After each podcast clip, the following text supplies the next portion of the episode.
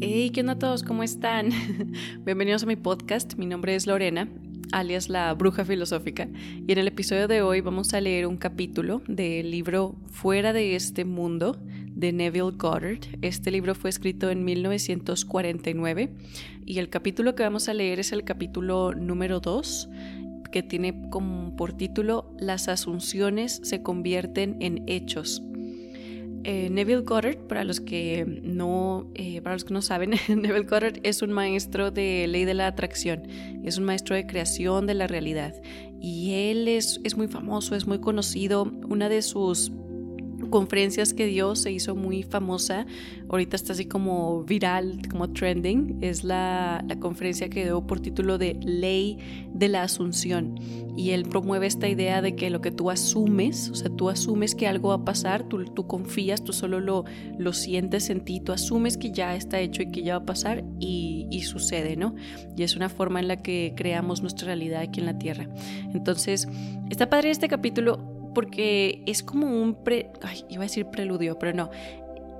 Es como si en este capítulo él estuviera formando esa idea que después se le va a dar forma como la ley de la asunción. Entonces en este capítulo él está apenas tocando esas esas fibras, ¿no? Apenas está así como que ordenando su mente y tocando esta idea, ¿ok? Entonces está padre, si te gusta la ley de la asunción, te va a gustar mucho este capítulo, ¿ok? Las puedes, o sea, como que van de la mano. Y bueno, si me estás escuchando en YouTube, eh, si me puedes dejar algún comentario o algo así de, algún otro capítulo o tema que les gustaría ver de Neville Goddard, alguna otra lectura. Y por, para los que no saben, yo tengo un canal de YouTube por el mismo título, Lorena, la bruja filosófica. Si se quieren dar una vuelta, allá tenemos muchos más temas. No solo hablamos de ley de la atracción, sino todo tipo de ramas de la metafísica, ¿no? Pero bueno, vamos a empezar, vean. Entonces, fuera de este mundo, capítulo 2. Las asunciones se convierten en hechos. Las personas creen en la realidad del mundo externo porque no saben cómo enfocar y condensar sus poderes para penetrar su fina corteza. Este libro tiene un solo propósito, remover el velo de los sentidos, el viaje a otro mundo. Para remover el velo de los sentidos no empleamos un gran esfuerzo. El mundo objetivo se desvanece al quitar nuestra atención de él.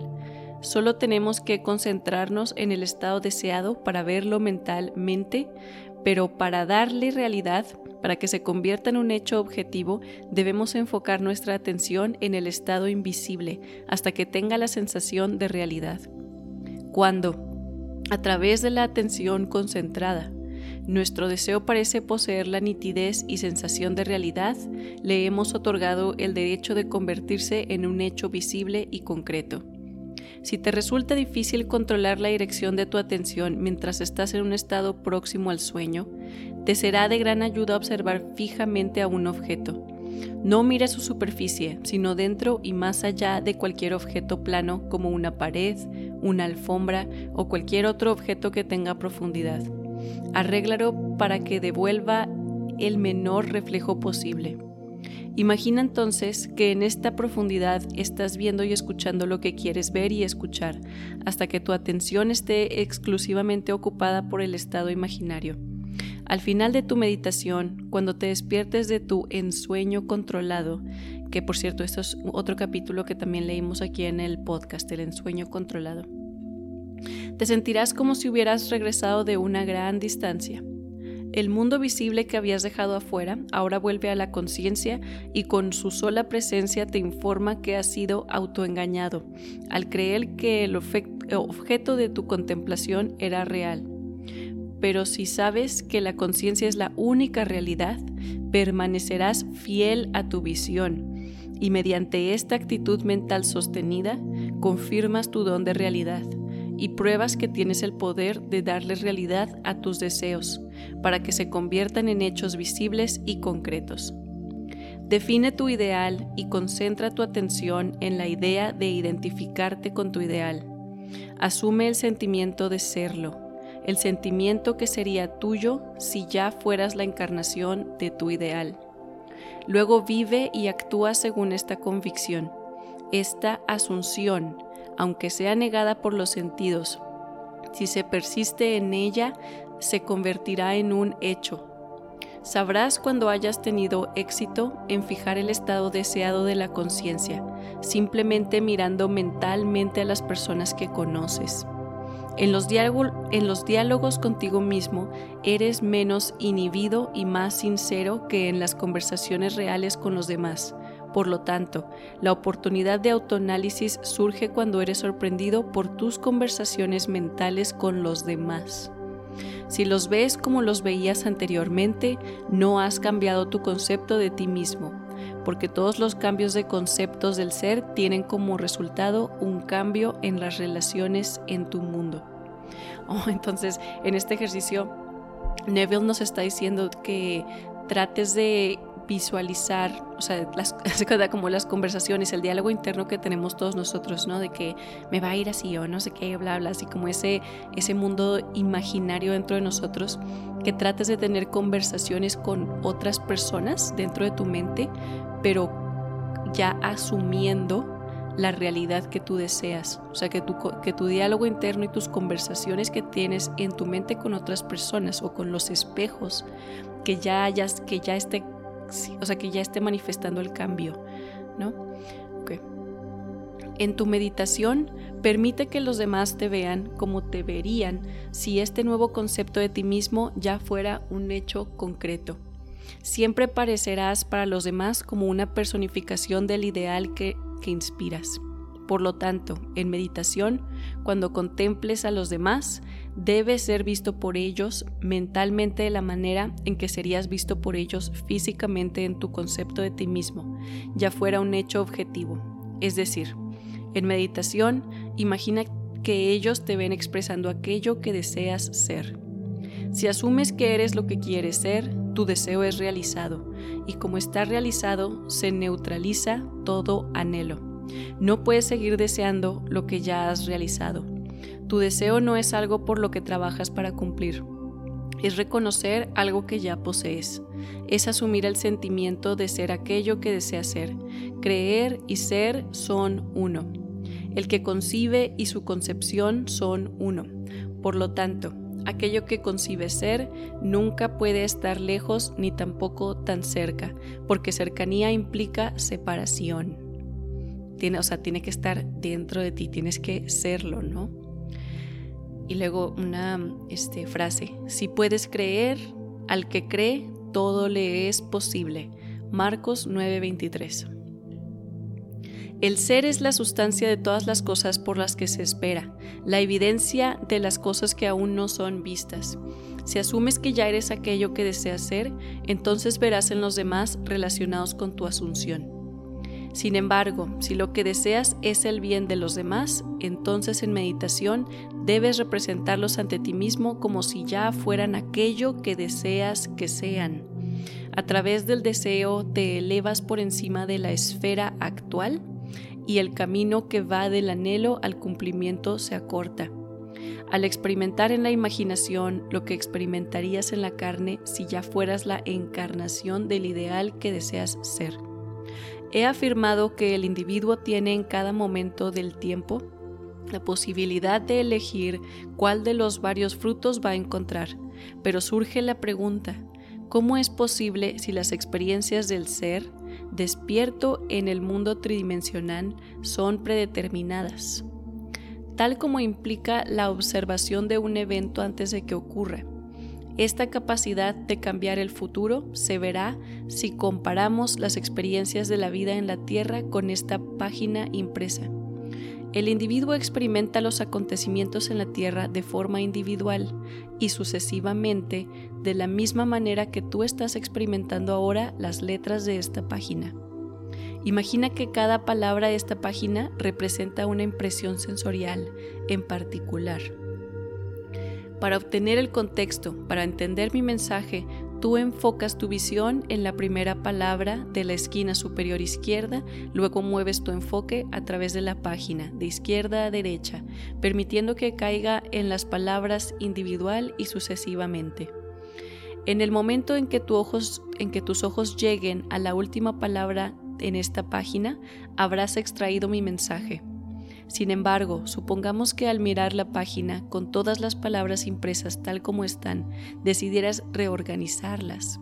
Al hacerlo, podrías contar una historia completamente diferente.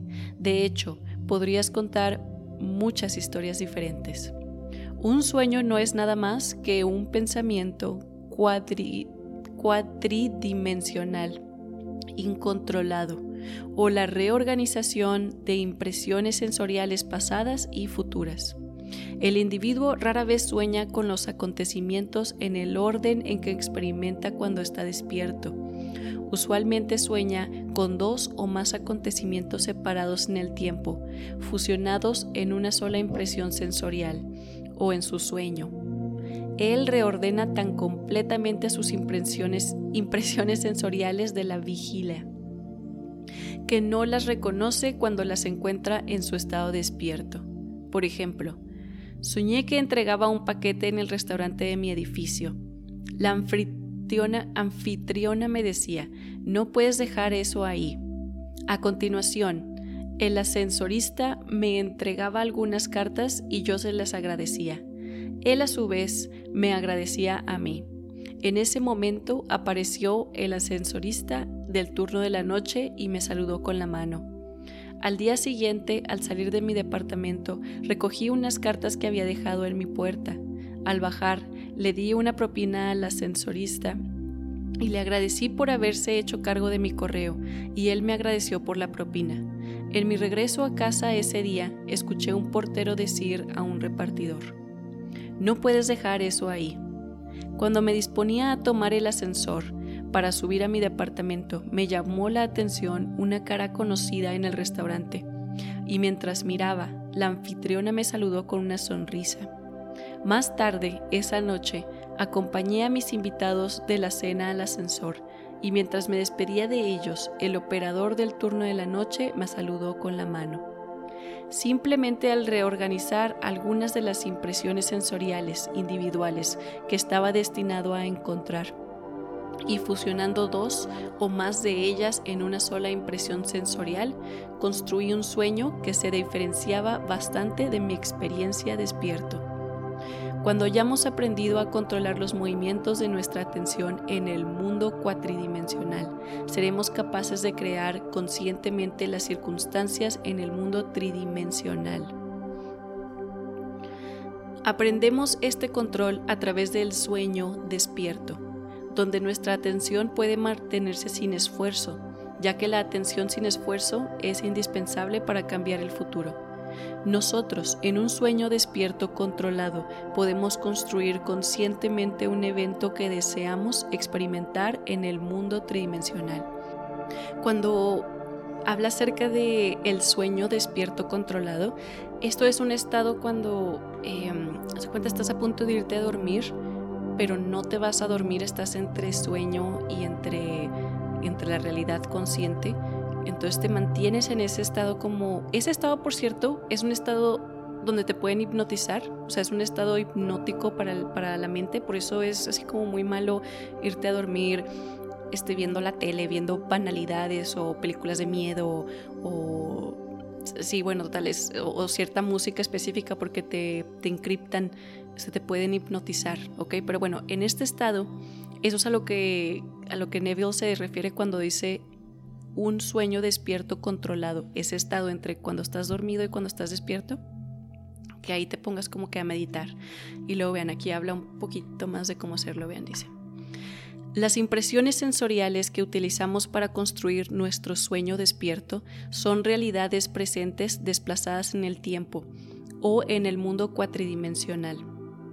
Cuando él habla del mundo cuatridimensional es em, básicamente el astral, o sea, el, como el mundo espiritual, el mundo de los sueños. El mundo energético, más bien, la energía. Pero bueno, tal. Y el mundo tridimensional sería aquí, la materia, ¿no? El 3D. Ok. Todo lo que hacemos al construir el sueño despierto es seleccionar de una amplia gama de impresiones sensoriales, aquellas que, cuando son ordenadas apropiadamente, implican que ya hemos realizado nuestro deseo Con el sueño claramente definido, nos relajamos en una silla e inducimos un estado de conciencia próximo al sueño, un estado que, aunque bordeando el sueño, nos deja en control consciente de los movimientos de nuestra atención. Cuando hemos logrado ese estado, experimentamos en la imaginación lo que experimentaríamos en la realidad si este sueño fuera un hecho objetivo. El aplicar esta técnica para cambiar el futuro es importante recordar siempre que lo único que ocupa la mente durante el sueño despierto es el sueño despierto, la acción predeterminada que implica el cumplimiento de nuestro deseo. De qué manera ese sueño despierto se convertirá en un sueño físico no es asunto nuestro. Nuestra aceptación del sueño despierto como una realidad física genera los medios para su cumplimiento. Permíteme volver a establecer las bases para cambiar el futuro, que no es nada más que un sueño despierto. 1. Define tu objetivo. Debes saber definitivamente qué es lo que quieres. 2. Construye un evento que crees que vas a encontrar tras el cumplimiento de tu deseo algo que tenga la acción del ser predominante, un evento que implique el cumplimiento de tu deseo. 3.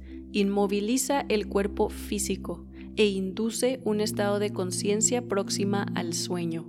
Luego, mentalmente siéntete en la acción propuesta, imaginando todo el tiempo que realmente estás realizando la acción aquí y ahora de modo que experimentes en la imaginación lo que experimentarías en la carne si ya hubieras realizado tu objetivo.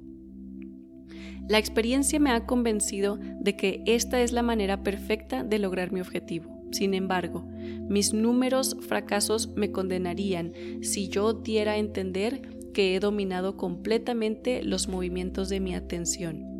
Sin embargo, con el antiguo maestro puedo decir, y luego frase, esta única cosa hago, olvidando lo que queda atrás y extendiéndome a lo que está adelante. Prosigo hacia la meta para obtener el premio. Filipenses 3:13. Y bueno, ahí está.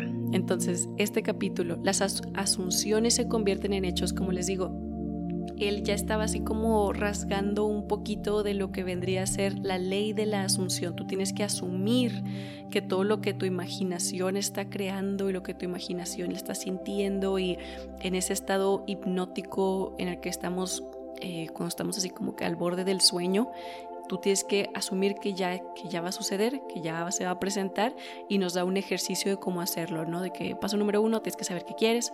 Paso número dos, imagínate un evento. En Neville Goddard usa mucho los espejos, hace cuenta las, las personas, ¿verdad? Las personas les decimos, les decimos espejos, ¿no? No, es, no espejos así literal, sino personas.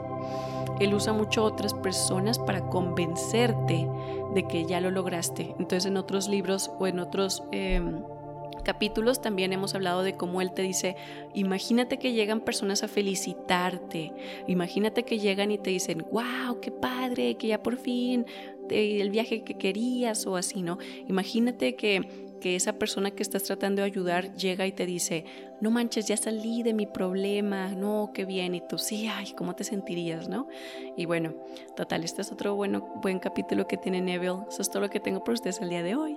Espero les haya gustado este capítulo y pues como siempre les mando muchísima luz y muchísimo amor y nos vemos a la próxima, ¿ok? Que estén muy bien. Bye.